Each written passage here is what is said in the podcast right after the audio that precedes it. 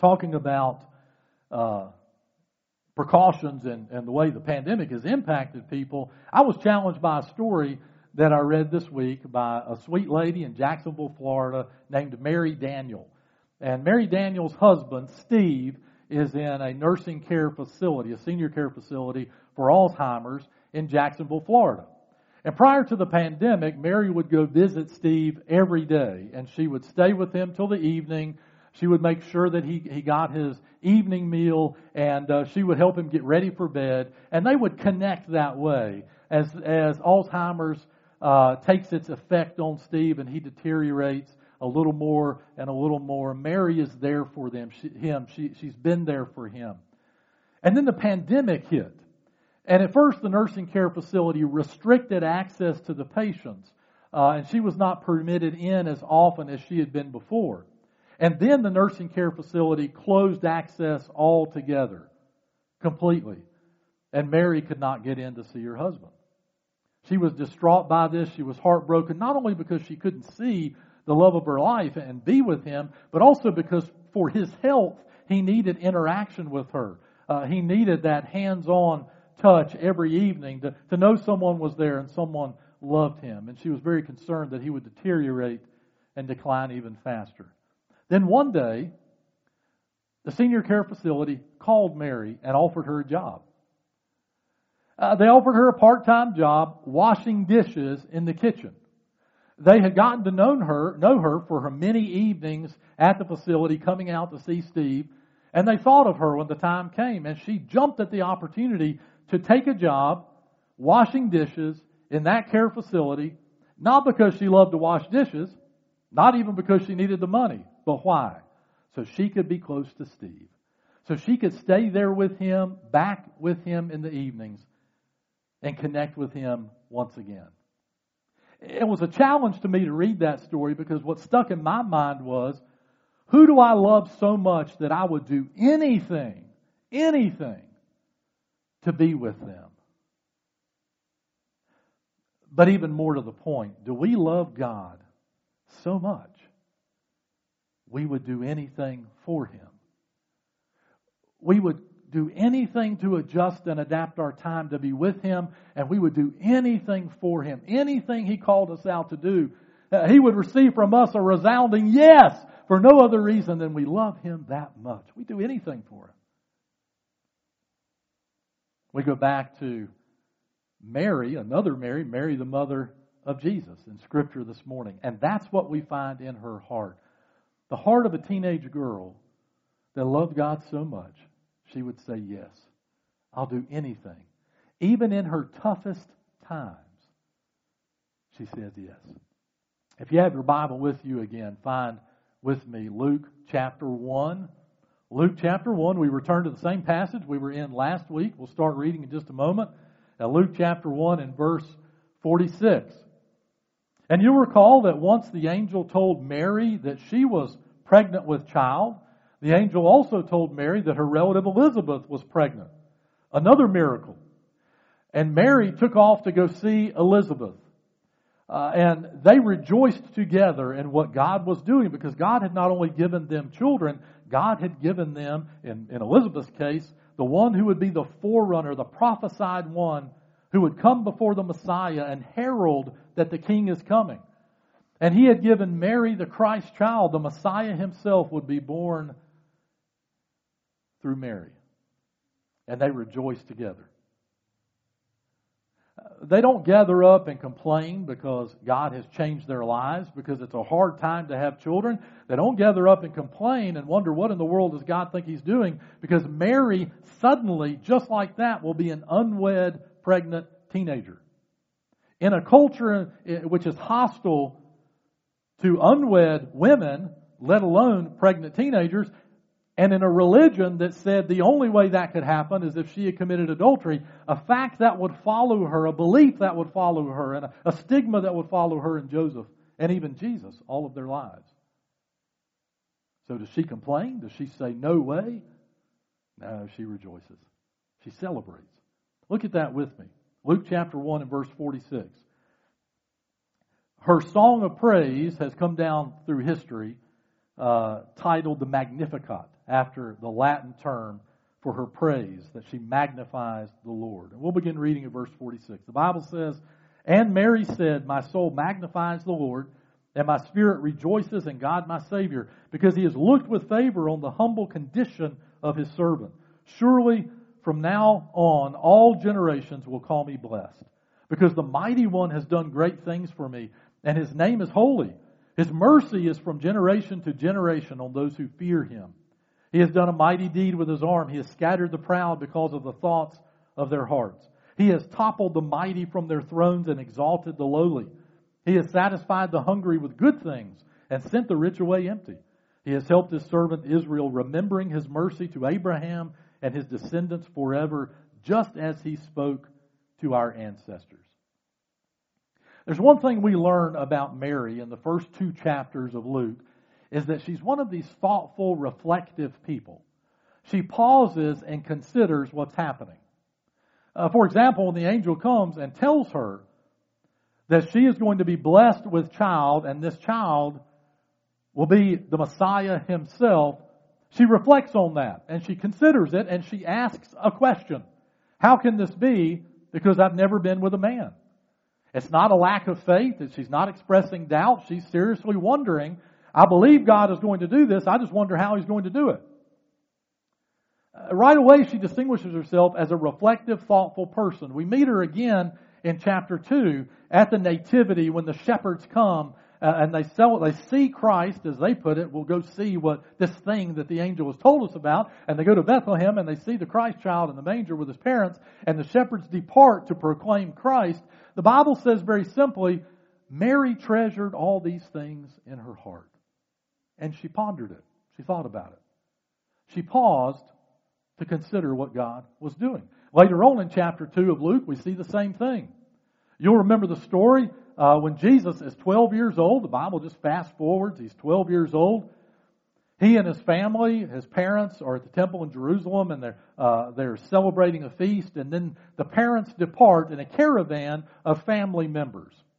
That's why they would not have known Jesus was not with them. They had assumed for quite some time that he was traveling probably with his cousins or uh, with other children in the caravan, with other family members.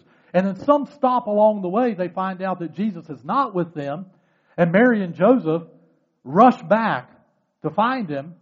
And when they locate, locate the twelve-year-old Jesus, he's sitting there with the rabbis having a theological discussion. They're asking him questions. He's asking them questions. And his mom and dad come in and they say, well, you made us worry about you. And he said, why? Did you not know I would be in my Father's house? And the Bible says that Mary pondered that in her heart. See, Mary was that kind of mom that let everything in, absorbed what was happening and what God was doing. She was that kind of person that was reflective and thoughtful. She didn't rush into things. She, she paused, but she was obedient to God and took time out to think about what God was doing. And that brings us back to the passage we just read. This passage is a pause to praise God. It's a pause to praise God, something you and I rarely ever do anymore. But she takes time out to reflect on what God is doing in her life and what God is doing through her life and what God has done for her and for all the nation of Israel and all the people of the world. She pauses, and her reflection elicits a song of praise for what God is doing.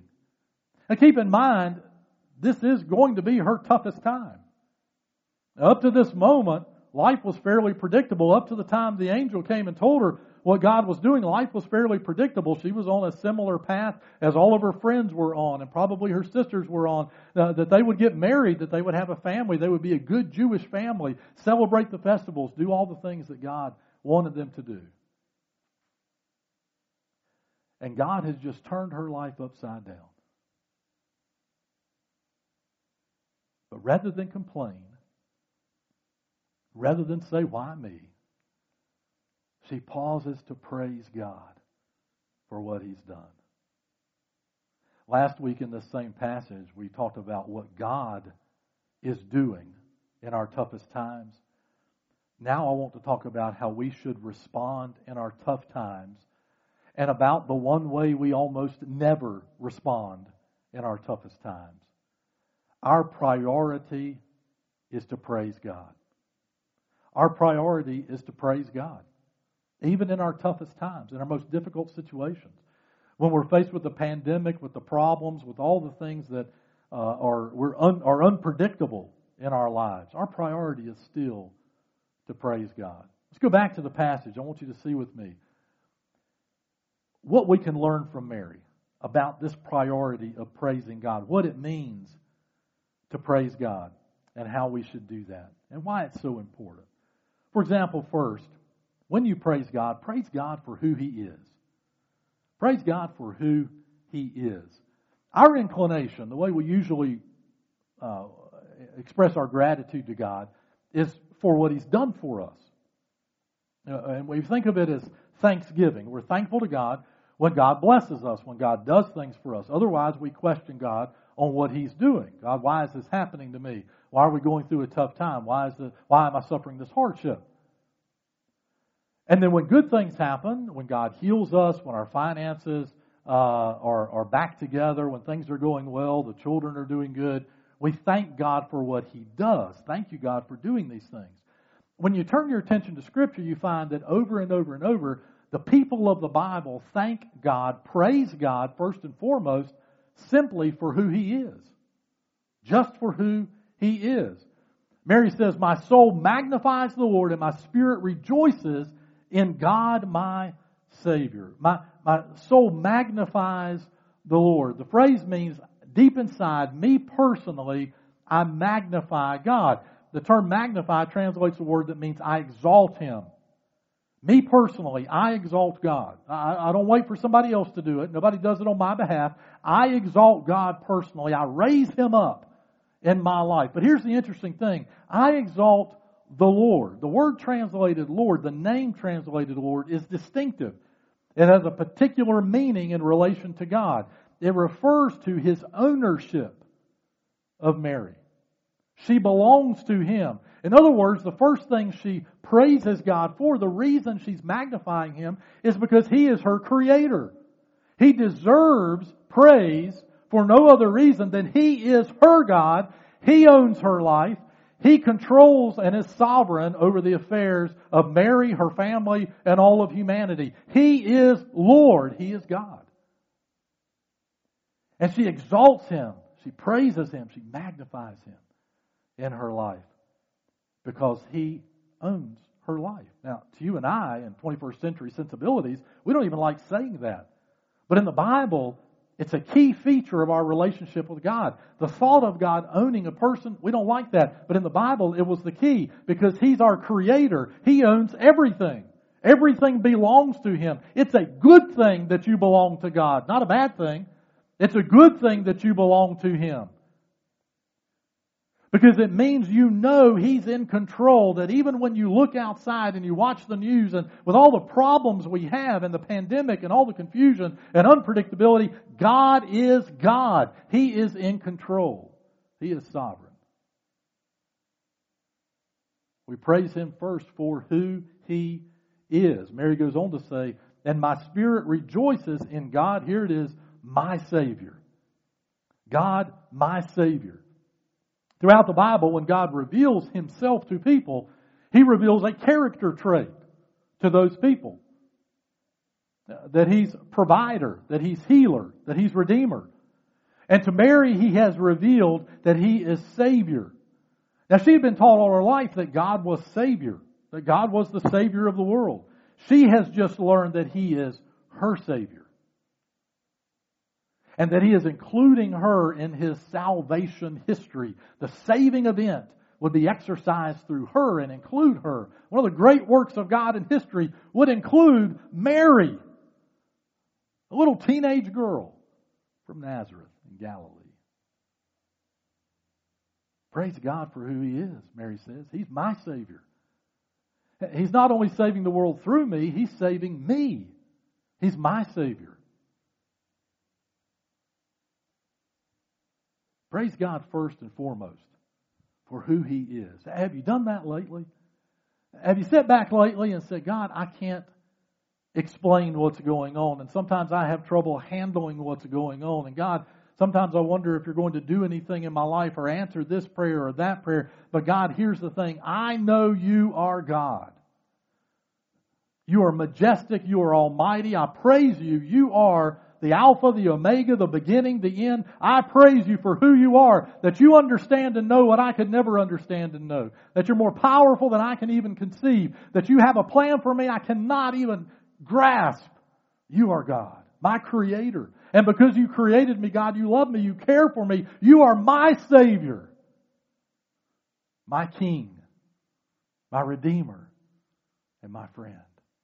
Praise God just for who He is. It's because we praise God for who He is that we know, we know, we know all this confusion in the world, all that's going on around us, the pandemic, the problems, does not outweigh the single event we celebrate this time of year, Christmas. Every time you celebrate Christmas, you are praising God for who He is. He did for you what He promised He would do. He did for us what He promised He would do. He sent His Son Jesus into the world. He is God. And every time you go home and you look at that little nativity there that you have in your house, and I hope you do, and that little baby Jesus, who came into the world frail and vulnerable, look at that nativity. Look at that little baby Jesus and say, praise God for who You are, that You came in the flesh to save me from my sins. Praise God for who He is. It's the first thing we should do in tough times. Secondly, then, praise God for what He does. After you praise God for who He is, praise God for what He does, it's because of who He is that God does what He does. Verse forty-eight, because He has looked with favor on the humble condition of His servant, because the Mighty One has done great things for me, and His name is holy. He has looked upon me with favor and the humble condition of His servant. We learned last week that phrase refers to the contrast between the way the world sees Mary, which is as an insignificant person from an insignificant place, to the way God sees Mary. In her humility, He chooses her for the great work of God, to include her in the great work of God in history. He has looked on me with favor. That's what she means. He paid attention to me. He favored me. He picked me out to be with Him in this great work and to include me in this great work. This is why she says, because the Mighty One has done great things for me, and His name is holy.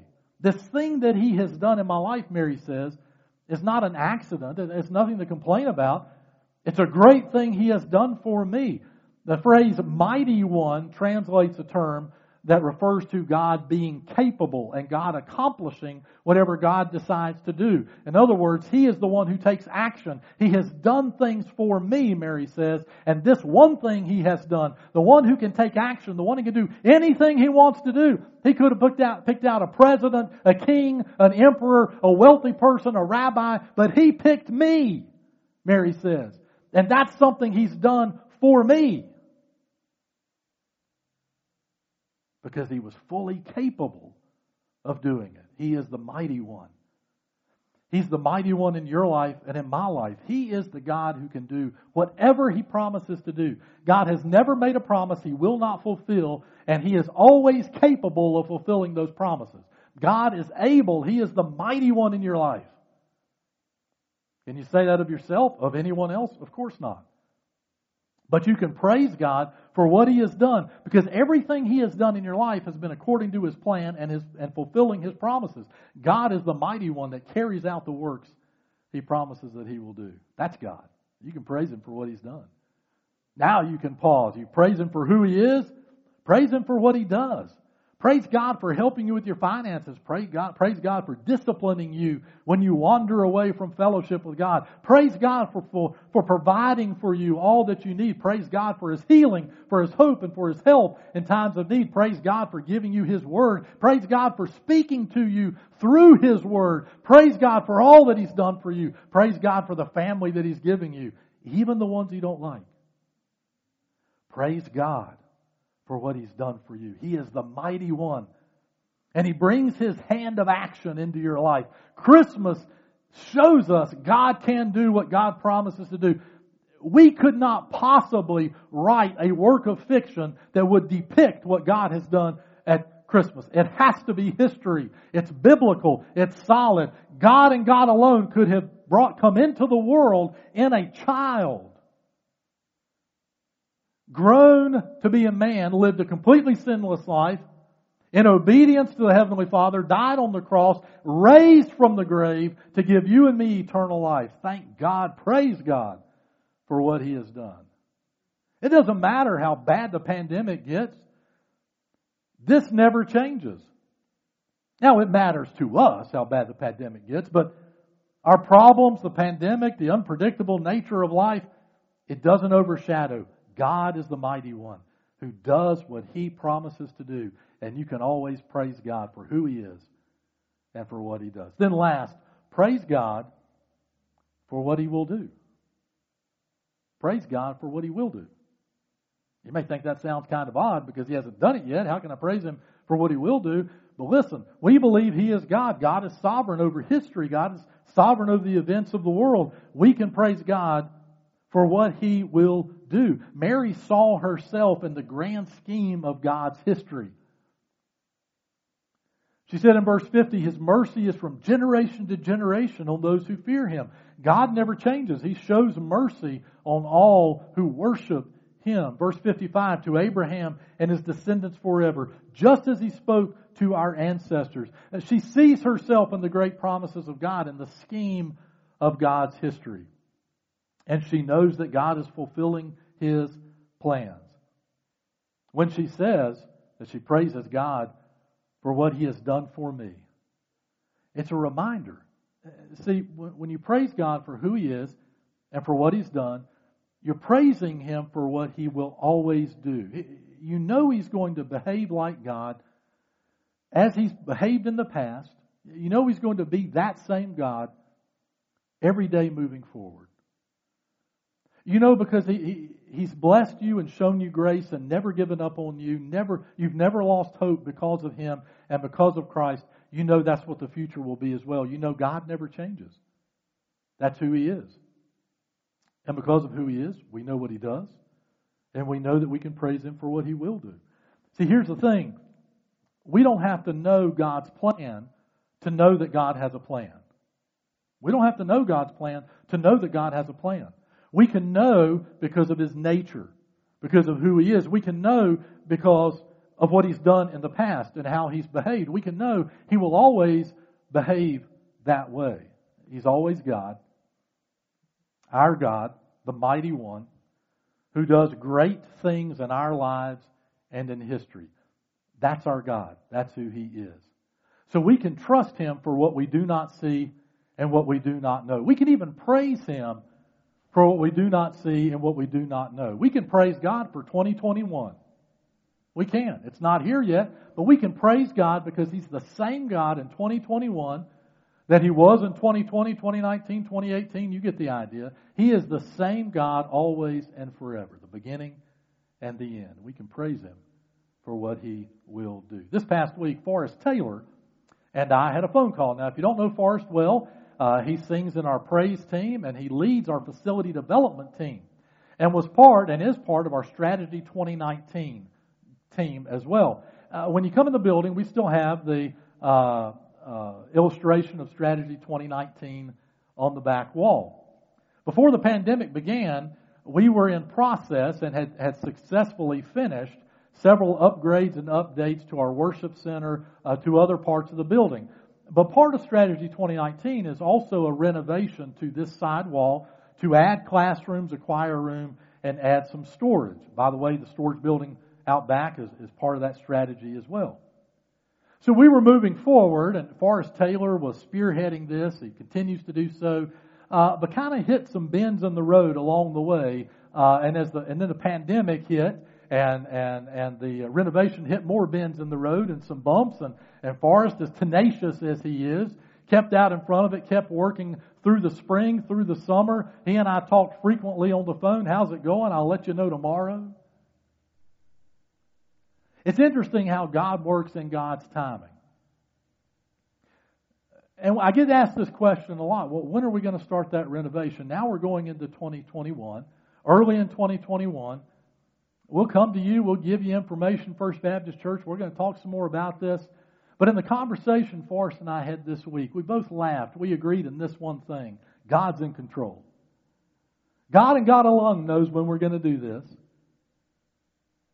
God and God alone knows when everything will settle down. And we're going to trust God for that. We already know some changes would need to be made to it as we proceed. That's okay. You know why? I don't need to know God's plan to know that God has a plan. And you and I together can praise God for what He will do. Can't we? So remember that this morning as you depart. First, praise God for who He is. The Alpha, the Omega, the beginning, the end. He is merciful, compassionate, powerful, almighty, and He's gracious, and He's merciful to you. He came to you in Jesus Christ to save you from your sins. Praise God for what He does. Remember that God provides for you. God sustains you. God has redeemed you. Most of all, remember what He has done for you in Jesus Christ. Christmas celebrates it. You, believer in Christ, gave your life to Christ, and He faithfully fulfilled His promise. The mighty hand of God saved you from your sins, forgave you of your sins, so you could have a home in heaven and walk with Christ today. Praise Him for what He will do. Oh, we don't have to know what it is to know that God is always faithful, that God is always compassionate, God is always merciful, and God has a plan. I don't need to know the plan to know that God has a plan. Praise God for that. Believers in Christ, I want to challenge you this morning. Ask and answer that one question. Do I love God enough to say yes no matter what? Do I love God enough to rearrange my life, to stop and pause in the middle of it all, to praise God for what I don't understand, praise God because I know He's the same, praise God because He's working in my toughest times? Do I love God so much I would do anything to say yes to what He wants me to do? And if you've never trusted Christ as your Savior, let me challenge you in that this morning. I'm going to pray for you, and I'm going to pause, and I'm going to offer you an opportunity to surrender your life to Jesus Christ, the one who came to the manger of Bethlehem, died on the cross for you, and God raised Him from the grave so you could have eternal life. Would you give your life to Christ today? Let's pray together. Heavenly Father, we pause in this moment, God, to praise You and thank You, God. Thank You for who You are. Thank You, God, for what You've done for us. And God, we praise You for what You're going to do. We don't have to understand it all, God. And I'm so glad we don't. Because, God, it deepens our trust in You as we seek to walk with You. God, we praise You for what You will do. And at the end of twenty twenty, going into twenty twenty-one, God, we praise You for what You will do. Father, for believers in Christ, God, examine our hearts. I pray for us, Father, that when we answer that question, who we love so much, that we would say yes no matter what, we answer that question with Jesus. No matter what, we would do whatever You want us to do, God, to follow Christ into the great things of God in our time. And for those who have never trusted Christ as their Savior, God, I pray today would be the day they put all their faith and trust in the one who came to Bethlehem for them, lived a sinless life, died on the cross, and rose from the dead, so they could have eternal life. Father, for those who would trust Christ as their Savior today, we pray this prayer together. Dear Lord Jesus, I know that I'm a sinner, and I know that I can't save myself. And Jesus, I believe You died on the cross for me, and that You're alive today. Jesus, I repent of my sin and commit my life to Jesus Christ today. Come into my life today, God. Change me and make me more like Christ. And it's in His precious name we pray. Father, I pray, God, for all of us, that our hearts would be full of praise And that you would forgive us, God, for not praising you, our God, our Savior, for all that you do for us and for who you are in Christ. And it's in Jesus' precious name we pray.